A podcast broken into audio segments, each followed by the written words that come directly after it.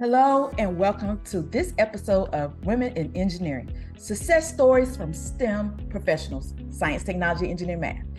In this episode, I will be talking with Peyton Gibson, a civil engineer and economist with more than seven years' experience in the architecture, engineering, construction industries, about her journey and experiences in the field of engineering, with a particular focus on her career transitions as she moved to Netherlands remote work experiences, as well as cross cultural communication challenges, as well as how she maintains work life, I don't call it balance, but work life integration, while redefining success as a woman in engineering. My name is Tiffany Teachey, a senior mechanical engineer, STEM advocate, TEDx international speaker, and an internationally recognized author of children's books, including What Can I Be? STEM Careers from A to Z, as well as STEM Crew Adventure Series. I also host the Read It Right radio show on WDRB Media. I'm the owner of Thrive Edge Publishing, as well as owner and publishing consultant of Inspired Authors Publishing. And with that, let's jump right into today's episode.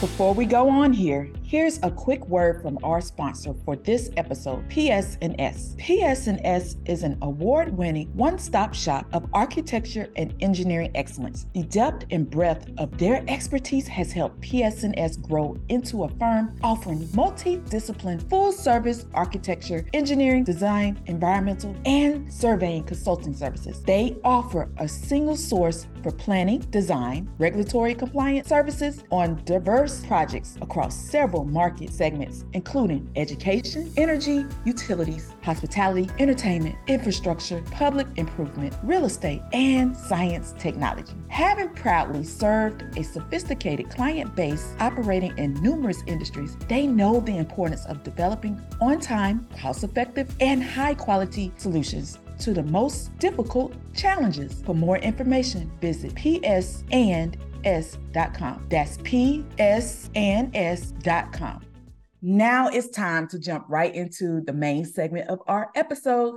Today, I have with me Peyton Gibson. Peyton, welcome to the Women in Engineering podcast. Yeah, thank you so much for having me here. All right, so let's go ahead and jump into it. Can you tell our listeners a bit more about your background and journey in the engineering field and how you ended up where you are today? Yeah, so um, I grew up in a military family across the US. So we moved around a lot as a kid. Um, I finally ended up in Colorado at the Colorado School of Mines to do my degree in civil engineering.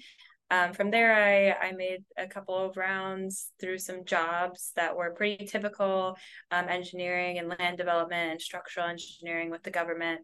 Um, from there, I kind of started to diverge a little bit from the traditional civil engineering path, um, going towards infrastructure policy in DC. So that was really exciting and very different work from what I think the typical civil engineer does.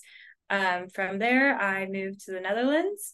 Um, and I've been here for two years now. I came here originally to get a degree in economics, actually, um, and I stayed to work with Autodesk, which is a, a make and design company um, we create technology for for people across the media and entertainment industries um, manufacturing design and the architecture engineering construction industries to to make and design a better world. Um, so that's where i am today. It's been quite a journey so far. Um, yeah. Love it love it. Now you've made a significant move to the netherlands in 2021 as a fulbright scholar. What prompted this move and how has the experience of living and working abroad influenced your perspective on engineering and your career? Yeah, so I was living working in DC in infrastructure policy and um, I came into DC as a civil engineer with a you know a pretty um, robust engineering background. I was working with a lot of um, eco- economists and, and policy analysts and um, policy professionals, folks who had worked in the political circuit for all their life. And I, I felt like, you know, I had kind of the technical background in engineering, but was missing kind of the, the economics piece of it to, to really um, work in infrastructure policy, you know, the best that I could. Um, so I was looking at different programs and I found this one here in the Netherlands. Um, I ended up in a, a, very specific economics program called spatial economics. So I was focusing kind of on urban and transportation economics and how our built environment affects, you know, communities and how we live and how we're able to, you know, make money, have jobs, um, be around our family and friends. So I found that really interesting. It was the only program um, that I found that I could, uh, you know, do that. And um, so, you know, and moving here, I've seen so much. You know, Europe is is about the same size as the U.S., so I've been able to travel quite a bit and see a lot of different infrastructure and how different countries handle infrastructure and the infrastructure policy and and specifically in the Netherlands it's just it operates so uh, so differently than it does in the US so it's been really interesting to to take a look at all those differences. Wow, I love it. And the whole abroad part is is amazing. I mean, I love traveling. So the fact that you get to do the traveling as well as do your work as well is amazing. So I love that you took it on that that experience and journey. And so talk to me, remote. Let's talk about fully remote. Working fully remote is becoming more common, but it can mm-hmm. still be challenges. Could you share your experiences of working remotely as a young professional in a new city and country, especially within a large company like Autodesk? Yeah, I think working remote for me has kind of been a double-edged sword. It allows a lot of flexibility right? You can one day i'll work from home and then some days i'll go into our co-working space. Um, you know it means i travel probably a little bit more for my job than some others do. Um, but at the same time you know i was new to amsterdam still new to the city um, kind of came here alone. So sometimes it can be pretty lonely you know working from home. And um, you know some folks it's it's a huge blessing because they have kids at home and and i don't don't I don't have significant responsibilities at home, so sometimes I just kind of want to get out of the house. Um, and I do miss that that in-person interaction sometimes that you have at the the office that you know you're a, a young professional moving to a new city um, and some maybe sometimes you meet friends that way.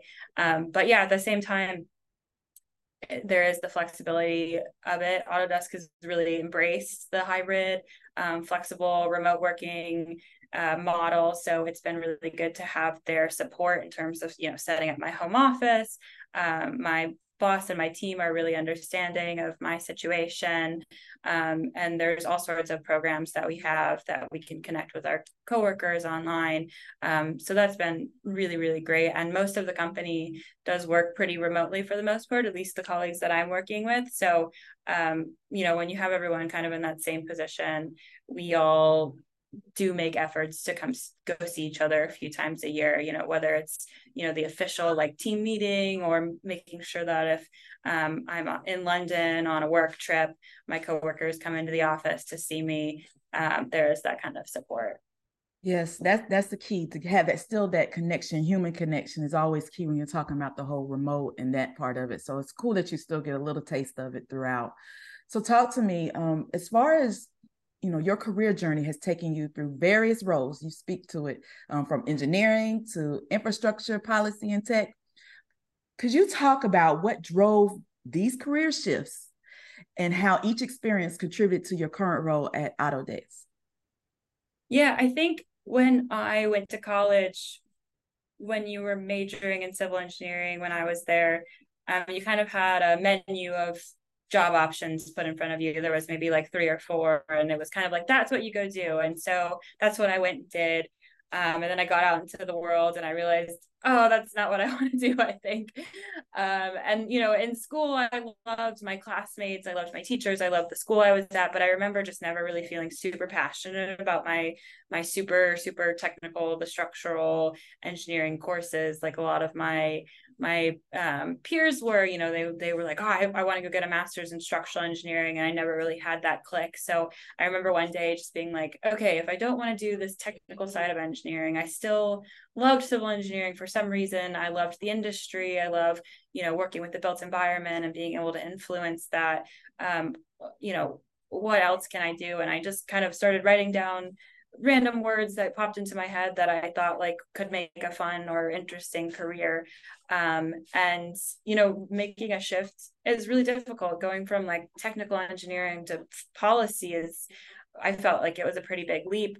Um, you, you know, but I think once you get into it, especially if you can figure out how to transfer your skills that you have in one, I think you know there's a lot of people looking for something a little bit different um, and i think every time i was hired into you know when i was hired into policy they were looking for an engineer because they were getting a lot of people who were strictly policy. They wanted someone who was thinking a little more outside the box and um, you know when i got hired into tech i you know told them i was like i can't code you know like and they were like that's fine like we want you because of your experience in the built environment and you know this um, economics background also gives you like a really interesting view um, and it's just all about how you can fit into the organization and what you bring to them. So um, yeah don't be scared of making a, a step or at least exploring what your options could be if you're interested in something that you weren't you know trained in yeah, and that's a good segue. I was going to ask you, you know, many engineers follow traditional career paths, just like you said.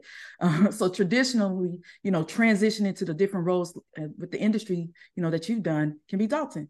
But what advice, and you maybe gave tip to us as far as that, but what advice would you give to engineers considering similar career shifts or transitions?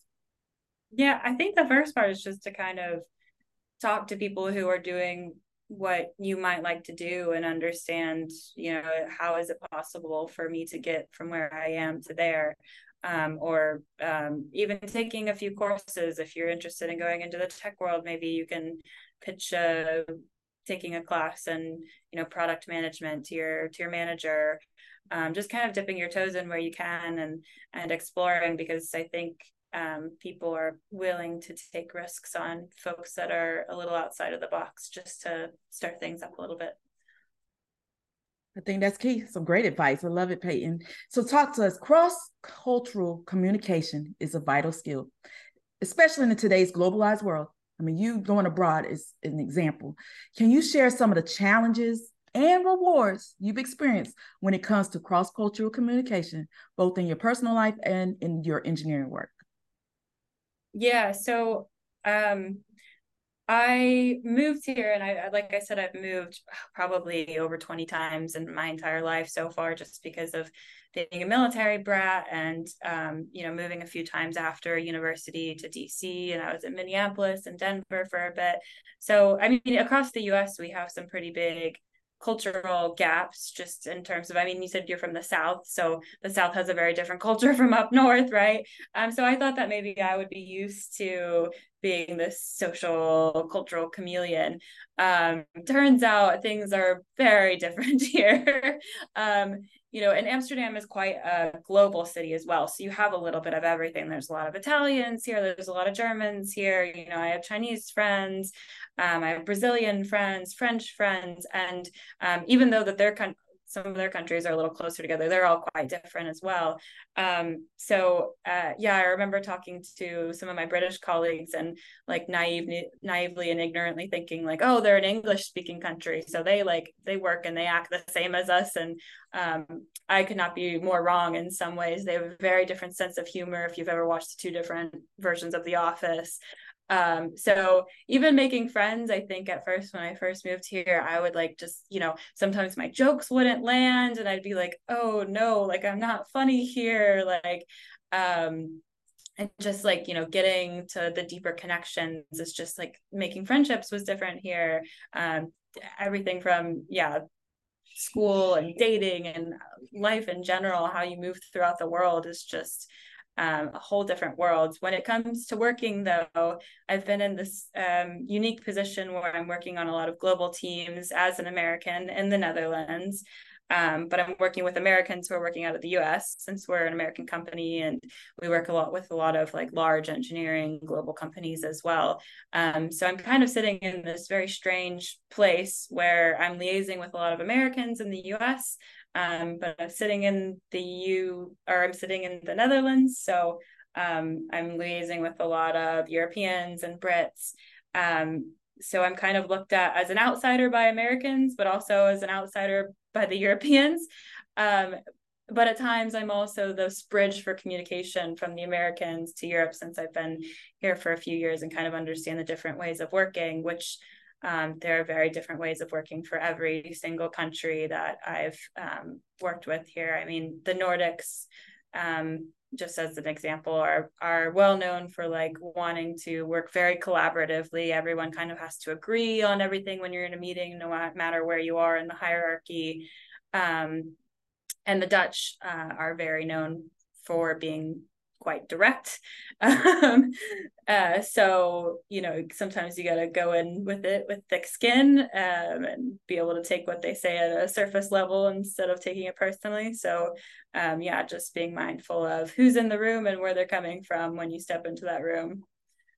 Wow, I love it. I mean, that's that's key. You got to know who you're talking to, who you're communicating with, and the fact that you're saying that's what you learned, and to learn the different methods of how to work together as a team is important. So I love that you was able to share that, you know, cross cultural side of things.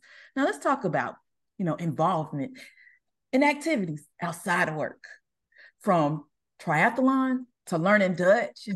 how do you find and the word balance, I re- really like to say work life integration uh, mm-hmm. between your professional and your personal um, pursuits. And do you believe this this portion of it, as far as the integration part, has played a role in your success as an engineer? Yeah, I mean, like, I think now in my career, I'm starting to take a step back and kind of prioritize what's important to me, especially outside of work. Making sure that you don't burn out is really important. Back in the US, I was super involved with the American Society of Civil Engineers, and I totally credit that for kind of where I am today. Um, my work with them in the policy sphere was, you know, crucial to me getting uh, my job in DC. Um, I've always been super active outside of work and and making sure that I can find things to do. And I mean, being involved in the triathlon club here and going to Dutch courses were also like essential to me finding friends in this new city. Um, some of my closest friends are the ones that you know I go for bike rides with um, in the mornings and on the weekends. Um, and yeah, like once you're learning a language with a bunch of people and being vulnerable and and saying weird words from a funny language um, you know you start to bond with them um, I think some of these, um, you know, whether it's, you know, learning piano or writing or dance classes too, I think a lot of these creative outlets really help and, and, and, you know, building a more well-rounded character so that you can bring these different um, perspectives to, to your work life as well. Um, and then in terms of like athletics and whatnot, you can always find a community within your work as well, especially when it comes to things like running. I know some of us within uh, my division at us want to like get together somewhere to do a half marathon. So um, it's been really helpful in in bonding, especially when you're working remote. You can kind of at least have those little chats over coffee over shared interests. That's amazing, amazing. I love it. Well rounded, basically, is what you you're saying about yourself. And I love how you was able to get in a you know a new territory, grow and utilize you know and meet other people in the process. I love how you shared that. So let's, you know, go into finalizing with what advice would you give to aspiring women engineers for navigating the challenges and opportunities that lie ahead in their careers? Yeah, I think there is just so much opportunity in the STEM field, especially for women. There's um, super exciting stuff going on within, you know, I'm working kind of in the tech industry. So I'm really excited on how that ties into my civil engineering background as well. Um, I think, you know, we are still trying to grow the presence of women in STEM, right? So, like, I'm one of few women I work with, um, which can be really hard at times. Um, and, you know, Autodesk has this pretty large uh, Autodesk Women's Network, um, which I find helpful that they are out there supporting, um, you know, this cause. But for me, it's been really important to find um, women role models within my own team or within who's kind of working on the same things that I am and interacting with the same people that I am because, um, you know, it's been really important to you know, have someone on the same time zone one sometimes you know folks are in another time zone um, and that can be difficult but just so that they kind of understand exactly what you're going through um, has been really, really helpful to me. So finding a mentor in your space that you can just kind of, you know, vent about, oh, I was the only woman in that meeting again. Like that was a little frustrating. Um, so yeah, I think that's my my one piece of advice is finding some sort of mentor. Yeah, that's a good advice. I love it. Uh, mentoring is key. That will help as far as, like you said, someone helping, guiding you, giving some advice because it is a journey being, you know, only woman in the room in some of the places as far as representing for engineering. So kudos to all that you're doing and all that you're continue to do and bring the awareness of it. And so, lastly, how can people get in touch with you? Talk to us. How how can people get more from you and get in touch with you? Um, I think you can contact me on LinkedIn. I'm usually pretty. I check that pretty often. My just my full name, Peyton Gibson. Uh, put in Amsterdam for a location. I'm also on Instagram, Peyton Jane Gibson. Um, and I have a website as well, PeytonJaneGibson.com. It has some of my portfolio stuff. And if you want to get in touch, I think you can there as well. So happy to help anyone looking to plan a trip to Amsterdam, or if you have questions about the tech and getting into tech or getting into um, STEM policy, would love to connect. Love it. Thank you so much, Peyton, for being a great guest um, and sharing your your gems and tips to definitely get more um, women in engineering or those women in engineering currently in it. So thank you for all that you've been able to do today and sharing. Yeah, thank you so much for having me. Thank you for listening. Be sure to subscribe to our podcast so you won't miss our upcoming episodes featuring interviews with inspiring women engineers, discussions about industry trends, and much more. Go to womeninengineeringpodcast.com, where you will find a summary of the key points discussed in today's episode, as well as links to any of the resources, websites, or books mentioned during this episode. Until next time, may your engineering endeavors be as remarkable as the women whose stories we're sharing. Stay curious, keep innovating, and engineer a better future.